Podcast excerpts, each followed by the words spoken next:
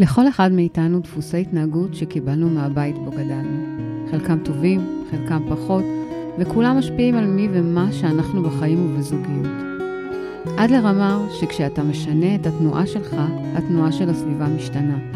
ולכן, בכל פרק נדבר על משהו שאני מקווה שייתן לנו תובנה קטנה או כלי לקחת לדרך. והפעם... מתכננים לצאת לטיול משפחתי?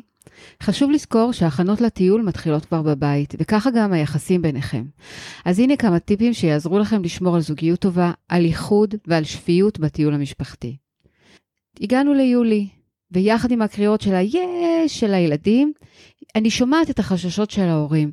יש את העניין הכספי, כמה כסף הולכים להוציא בחופש הזה, על הטיולים, על הבילויים, על הקניות, על החוגים, על הקייטנות וכולי וכולי, אבל על כסף בזוגיות נדבר בפרק אחר. אחד החששות הגדולים שאני שומעת עליהם מהזוגות שבאים אליי, ולא רק, זה מה יהיה בחופש, והאם סיר הלחץ הזה לא יגרום למריבות בזוגיות. הרי זה לא רק ההוצאות, זה הביחד, זה הילדים והצרכים שלהם, והנדנודים, והעייפות, והעבודה, וגם הזוגיות. ובינינו, לפעמים הכי קל לנו לריב עם בן הזוג שלנו במקום על מי שעצבן אותנו באמת. ועכשיו, כשיולי בפתח, ואתם כבר בטח מתכננים את הטיול המשפחתי, אם לא תכננתם אותו חודשים מראש, וכל האתרים ממליצים על מקומות שונים לטייל בהם, על פעילויות לילדים, על בתי מלון טובים, אבל נושא חשוב שלא מדברים עליו מספיק, הוא איך לשמור על הזוגיות, האחדות והקשר ביניכם במהלך הנסיעה הזאת. הרי סביר להניח שהילדים יעלו לאחד מכם על העצבים, או שהתכנון שכל כך כל כך עמלתם עליו, יצטרך לעבור איזשהו חישוב מסלול מחדש בשל אילוצים או, או בלת"מים שיעלו בדרך. אז איך תשמרו בעצם על זוגיות טובה? איך תשמרו על שפיות בתוך הטיול המשפחתי, גם עם התקלות ועם האירועים הבלתי מתוכננים?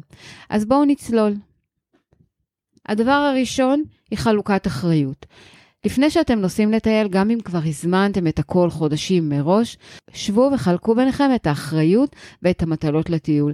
בין אם זה להכנה לטיול או לטיול עצמו, החליטו מי אחראי על כל דבר ודבר.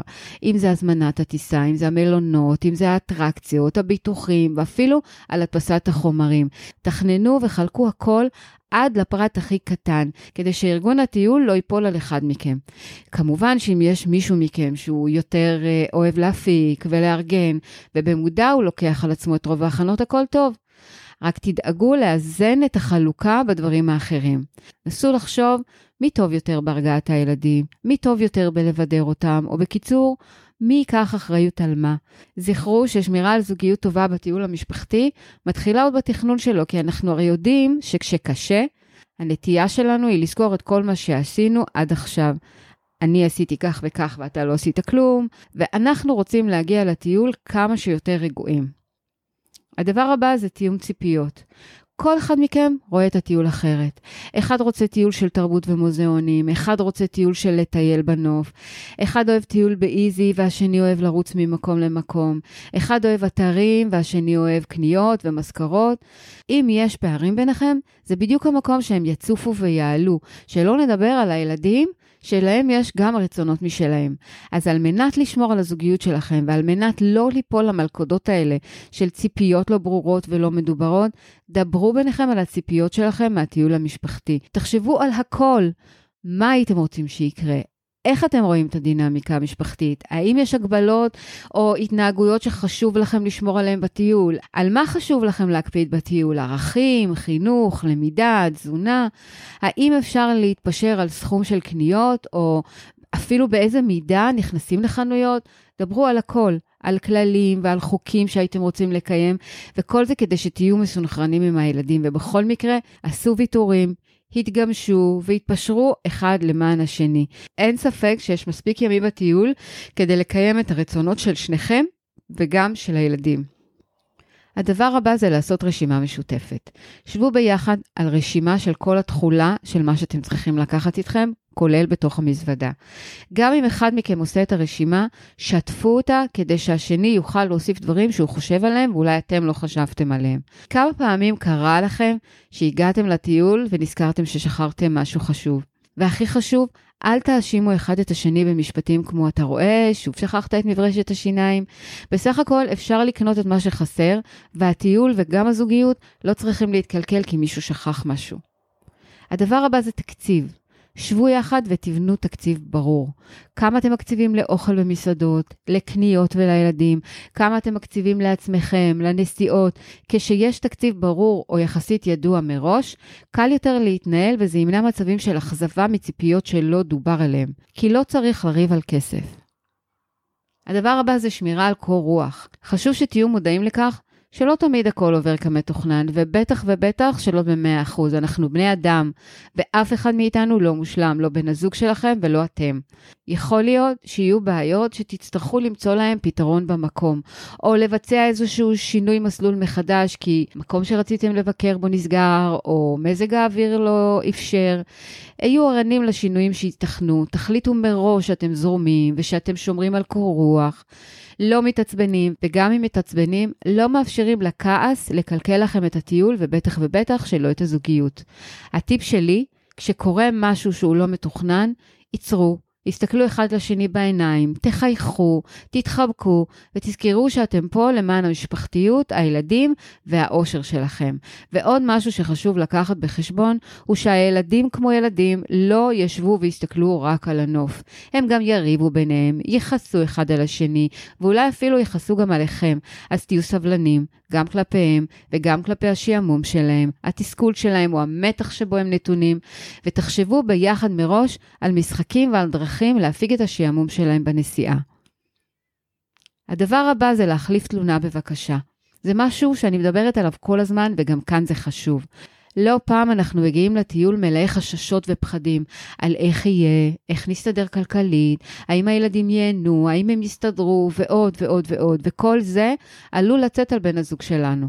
ולכן, דברו על המקרים האלה כבר בבית, ספרו אחד לשני מה אתם חושבים שעלול להקשות עליכם, מה מפחיד אתכם, מה יקל עליכם, ומה הבן זוג יכול לעשות כדי להרגיע אתכם במקרה שזה קורה. ככה בעצם אתם מקדימים תרופה למכה. במקום שתתלוננו כשה... שהפחד שלכם יתגשם, בקשו מראש מה אתם צריכים. ככה תוכלו להתגבר על הקשיים ואפילו להעריך את בן הזוג שלכם כשהוא יעזור לכם. הדבר הבא זה סבלנות הדדית. היו סבלניים האחד כלפי השנייה, בעיקר ברגעים של משבר או ברגעים של קושי שעולה בטיול. נסו למצוא כל מיני פתרונות, שתפו גם את הילדים, הרי הם צריכים להרגיש חלק. בכל מקרה, היו אמפתיים אחד לשני, אל תאשימו, אל תגידו, אמרתי לך על תכנון שלא עלה יפה, אל תבקרו ואל תשפטו, כי שניכם התאמצתם ושניכם רוצים שהטיול יעבור בכיף.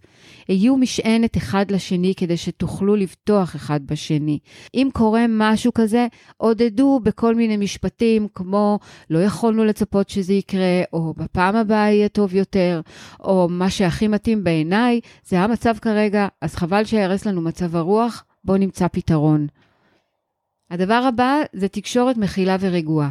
גם אם יש בעיה, והדברים לא נעשו כמו שתכננתם, ואתם עכשיו כועסים או פגועים, תעצרו, קחו אחריות על המילים ועל הטונים שלכם, כי מולכם עומד מישהו שנמצא בדיוק באותה בעיה כמוכם, ואולי אפילו מרגיש כמוכם, או אפילו יותר גרוע מכם. ולכן התפרצות זעם לא מקדמת אתכם לשום מקום. אם אתם כועסים ומאוכזבים, נסו להסביר את זה במילים ובשפה מרוככת. בקשו התנצלות, בקשו חיבוק, בקשו הסבר, או כל דבר אחר שיקל עליכם. אבל אל תשכחו להעביר את המסר הזה בדרך הטובה ביותר ובתקשורת טובה. לדבר במסר האני, מה אני מרגיש, מה אני צריך, ובלי האשמות. הדבר הבא שאנחנו לא מדברים עליו הרבה זה מרחב אישי. וכן, יש אנשים שהמרחב האישי מאוד חשוב להם. הם צריכים שעה של לבד, שעה של שקט בחדר, או לקרוא, או סתם להתבטל מול הטלוויזיה. אז אתם מכירים הכי טוב את הבן זוג שלכם, ואם אתם מזהים את הצורך הזה, צאו עם הילדים לגלידה או לטיול קטן בסביבה. אפשרו לו את המרחב האישי הזה, את ההנאה להיות מי שהוא גם במהלך של חופשה. גם אם בן הזוג מטייל שעה לבד, זה לא מחליף את הקשר ההדוק או את ההנאה. הוא יעריך מאוד את העובדה שנתתם לו ליהנות בדרך שהוא צריך אותה וזקוק לה, ותוכלו להמשיך אחר כך את הטיול בהנאה. הדבר הבא זה לקחת אחריות. כשהילדים מציקים או מרגיזים אחד מכם יותר מאשר את השני, קחו אחריות ויהיו איתם כדי שהבן זוג השני יוכל להירגע ולנוח קצת. זוגיות טובה היא זוגיות שבה אנחנו לוקחים את המושכות לידיים כשלצד השני קשה. אין טעם שכולם יתעצבנו ויתרכזו. גם הילדים יכולים לפעמים להיות משועממים או עייפים. גלו סבלנות כלפי קוצר הרוח של הבן זוג שלכם ועזרו לו להירגע, וגם לילדים כמובן. הדבר הבא, והוא חשוב בעיניי מאוד, זה לשתף את הילדים. כמו ביום-יום שאנחנו רוצים לתת להם להרגיש חלק, לא רק שאנחנו מבקשים מהם לקחת אחריות, אם זה בבית, כשאנחנו משתפים אותם בהחלטות מסוימות, ככה גם בטיול. תשתפו אותם כבר בתכנון של הטיול, כבר בחלוקת האחריות וגם בטיול עצמו, בעיקר בעיקר אם קורה קושי ואתם מחפשים פתרונות. יכול להיות אפילו שהם יפתיעו אתכם. בסך הכל, חשוב לנו שכל האווירה תהיה טובה, וחלק מזה זו גם האווירה מול הילדים, ולא רק ביניכם לבין עצמכם.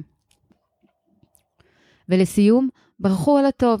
אל תשכחו לנצור את הרגעים הקסומים שלכם ושל הילדים. תסתכלו על מה שטוב, על מה שהולך חלק. החמיאו להם על ההתנהגות הטובה שלהם, ואל תחכו רק להעיר אחד לשני או להם. תברכו את הטוב שזכיתם לו, תפרגנו להם על הסבלנות שלהם, על ההתנהגות שלהם, על ההקשבה, ובעיקר פרגנו אחד לשני על הארגון, על המסלולים, על החשיבה, על הילדים, הוויתור, על ההתגמשות אחד לשנייה. כמו גם על האפשרות שלכם לטייל כמשפחה ולראות מקומות חדשים ויפים. זכרו גם את הביחד שלכם.